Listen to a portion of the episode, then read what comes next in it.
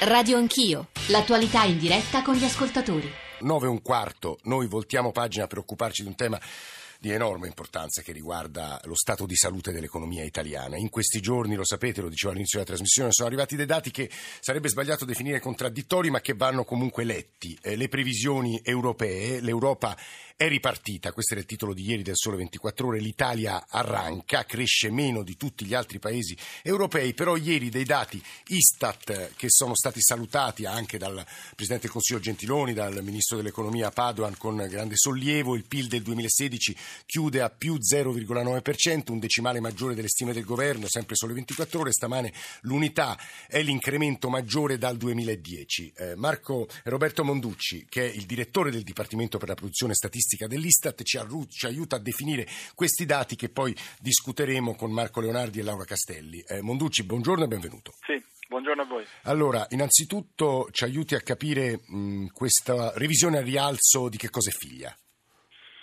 Beh, non è una revisione a rialzo, sono i dati più recenti sull'andamento trimestrale del PIL, abbiamo avuto un incremento eh, sul, nel quarto trimestre sul terzo dello 0,2%, in termini tendenziali, cioè sull'anno precedente siamo a più 1,1%, e eh, sostanzialmente eh, confermiamo una, una, tendenza alla crescita che dura da otto trimestri, quindi direi che non, non c'è nessun tipo di sorpresa.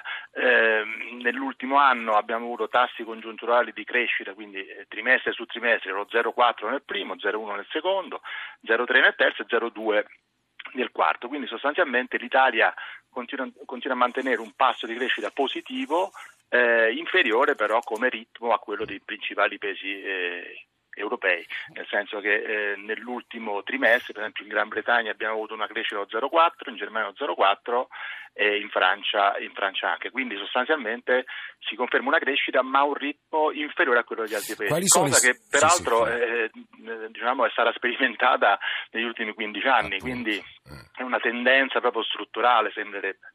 E quali sono i settori che salgono? Che cos'è che tira in questo momento, in questi ultimi trimestri? Beh, quarto trimestre non abbiamo avuto una buona crescita dell'industria, i dati sono ancora preliminari, quindi sono suscettibili di revisione, ma insomma, i dati sulla produzione industriale erano molto chiari. La produzione industriale nel quarto trimestre sarà molto forte, eh, abbiamo avuto una performance molto elevata, quindi il settore che in questo momento sta attirando è quello industriale e questo è un elemento importantissimo perché l'Italia è un paese industriale, ha una quota di valore aggiunto realizzato dall'industria molto elevato, eh, a livello europeo è tra i più alti. Quindi il fatto che la crescita eh, dell'industria sia positiva e in settori eh, più o meno in tutti i settori, poi ecco questo è l'aspetto anche più rilevante, cioè la diffusione è molto elevata, è un elemento importante. I servizi continuano a mantenere un tasso di crescita costante ma molto modesto direi, eh mentre eh, in questo trimestre un elemento negativo è stato l'agricoltura che come peso economico è, è ridotto ma è soggetta a forti oscillazioni quindi effettivamente in un trimestre il dato dell'agricoltura può determinare insomma una, una Monducci, rivolgo un'ultima domanda effetto. se ci sta qualche primo numero sul 2017 qualche indicazione sul 2017 ancora no, a parte il dato sui prezzi, abbiamo avuto un aumento dell'inflazione, tendenzialmente direi eh, che la tendenza depressiva dei prezzi permane perché comunque l'aumento è concentrato molto negli alimentari freschi e nell'energia, quindi due settori molto volatili.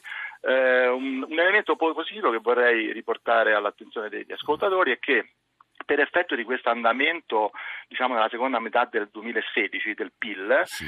l'effetto di trascinamento, quindi una specie di eredità, insomma, chiamiamola eredità al 2017, è positivo per lo 0,3%. Uh, uh, quindi noi entriamo nel 2017 con una piccola dote, molto piccola devo dire, però è interessante perché chiaramente questo migliora le, le previsioni di crescita. Eh, grazie a Roberto Monducci, direttore del Dipartimento per la produzione statistica dell'Istat, dati Istat di ieri che noi vorremmo confrontare affrontare, operazione che tenteremo di fare in questo pezzo di, seconda trasmissione, di secondo segmento di Radio Anch'io, ma soprattutto nella terza parte di trasmissione, mettendo a confronto le vostre testimonianze di voi ascoltatori, che cosa ci potete raccontare sul vostro lavoro, se, state, se vi siete rimessi a cercare lavoro, se l'avete perso, sui vostri salari. E devo dire che i messaggi, ad esempio, sottolineano molto l'aspetto dei consumi. Io a Marco Leonardi e poi a Laura Castelli, il primo insegna economia politica all'Università di Milano e consigliere economico di eh, Palazzo Chigi e Laura Castelli è deputata del Movimento 5 Stelle, membro della Commissione Bilancio della Camera. A Marco Leonardi chiederei anzitutto conto, ma non a lui, diciamo un tentativo di spiegare perché l'Italia ha questo segno più, l'incremento maggiore dal 2010, ma restiamo il paese che cresce meno in Europa e lo sappiamo più o meno le ricette quali sono, ma insomma bisogna sempre sottolineare questo dato e capire perché. Marco Leonardi, professore, benvenuto. Buongiorno. Buongiorno, mi sentite? Sì, sì, la sentiamo e le, e le chiederemmo, diciamo, non conto a lei, ma un tentativo di spiegare sì, perché, nonostante le riforme di cui Renzi, diciamo anche da ultimo nella direzione Menavanto, noi siamo un paese che cresce meno degli altri. Noi cresciamo meno degli altri da 15 anni a questa parte. Questo non è purtroppo una sorpresa. Una sorpresa invece positiva sono i dati che avete discusso adesso, quindi in particolare il dato sulla produzione industriale e sul PIL, la crescita del PIL nelle industrie e nei servizi di cui ha parlato Roberto Monducci. Adesso. Questa è una sorpresa molto positiva. Io purtroppo non vi sento. No, però. noi la sentiamo, noi la sentiamo abbastanza forte e chiaro, quindi può andare avanti, professore. Bene, bene. Eh, questa è una, una, sorpresa molto positiva e che, ha, che, abbia a che fare con le riforme, io intendo soprattutto il Jobs Act, sì. questo è possibile, è probabile, ovviamente nessuno mai dimostrerà che c'è un nesso di causalità certo, per essere onesti, però è sicuramente vero che il Jobs Act ha portato occupazione, questo è fuori di dubbio, e adesso probabilmente si vedono anche gli effetti sulla crescita questo elemento del Jobs Act, la riforma forse, no, non so se la più significativa, ma sicuramente quella su, sulla quale il governo ha messo di più l'accento, è stato valutato complessivamente in modo positivo da un'analisi sul Corriere della Sera di un paio di giorni fa di Maurizio Ferrera, che è uno dei nostri maggiori studiosi di Stato sociale e di welfare, mettendo, insomma, elencando tutti i numeri e i dati eh, sugli eh, effetti della riforma e soprattutto su quello che non è stato ancora implementato e che non l'ha resa comparabile alle riforme più efficaci degli altri paesi europei, su riforma sulla quale Laura Castelli, lo sappiamo perché ne abbiamo discusso varie volte qui a Radio Anch'io con lei, Movimento 5 Stelle, ha diverse riserve. Laura Castelli, benvenuta. Buongiorno Gianchini, grazie per l'invito e buongiorno anche ai vostri sì. ai ascoltatori. Allora, sul Jobs Act, visto che mi lancia questa palla, vorrei raccontarle che proprio in queste settimane io e i miei colleghi abbiamo incontrato moltissimi docenti universitari delle più grandi università eh, d'Europa, ma anche oltreoceano e sono moltissimi mh, gli studi e le pubblicazioni che nero su bianco eh, ver- pubblicheranno eh, i dati relativi agli incentivi del Jobs Act che non portano per nulla crescita. Io spero nei prossimi giorni di poterveli anche raccontare magari qua eh, sì. sulle, sulle, sulle, vostre emittenti. Io oggi vorrei dirvi ancora di più, nel senso che eh, è vero che sono 15 anni che questo paese non ha una crescita eh, rapida e uno sviluppo come altri paesi europei, eh, però mh, è proprio questo il dato, cioè da 15 anni la politica non ha una visione. Io chi- credo che chi ci ascolta non sia interessato ai comunicati stampa del MEF che raccontano gli zero virgola. Anche se Renzi, come dati... sa, Castelli ha detto ho preso questo paese a meno due, l'ho, riconsegnato a più uno ha preso un paese eh, che aveva come debito pubblico ehm, 100, eh, oggi ha 211 miliardi di debito pubblico. Eh, parliamo di un paese che ha aumentato di 211 miliardi di debito pubblico senza però fare eh, quella che lui chiama crescita, ha aumentato del 10% il debito pubblico. Poi tra l'altro c'è un dato, il debito pubblico, il, il PIL è diviso in tre eh, parti, il 50% rappresenta e fa la fotografia della eh, spesa pubblica, il 25% dei servizi del terzo settore e l'altro 25% dell'attività produttiva.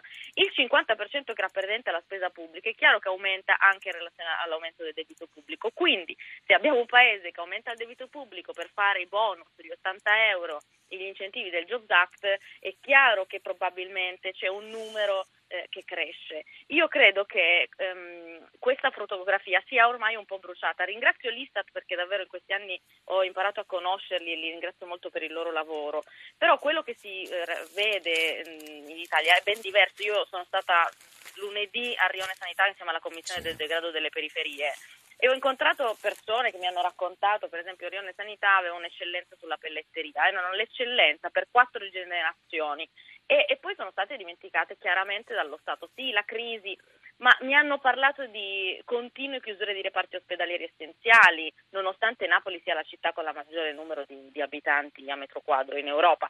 Eh, parliamo appunto di una fotografia che oggi non rappresenta più niente. È come se lei Zanchini si ostinasse a voler usare una macchina fotografica con il flash eh, con la lampadina incandescente che si usava negli anni Ottanta. Se magari utilizzasse una macchina eh, una macchina fotografica digitale si vedrebbero meglio i dettagli di quello che è oggi la situazione. Noi tra l'altro alle parole di Laura Castelli vorremmo, mm, non dico dare corso, ma insomma aggiungere eh, testimonianze di voi ascoltatori, ma poi avremo lavoratori, imprenditori, io a Marco Leonardi, eh, consigliere economico di Palazzo Chigi, economista, vorrei ovviamente se vuole eh, replicare o aggiungere qualcosa alle considerazioni di Laura Castelli sono benvenuti, però aggiungere quello che stamane, quelli che stamane diversi editorialisti evidenziano evidenziano come i due problemi eh, che rischia di dover affrontare l'Italia nel 2017, professor Leonardi, e cioè una politica monetaria che cambierà, perché probabilmente la Banca Centrale Europea non continuerà a mettere, a immettere tutto quel denaro, forse a partire da ottobre prossimo, e poi il prezzo del petrolio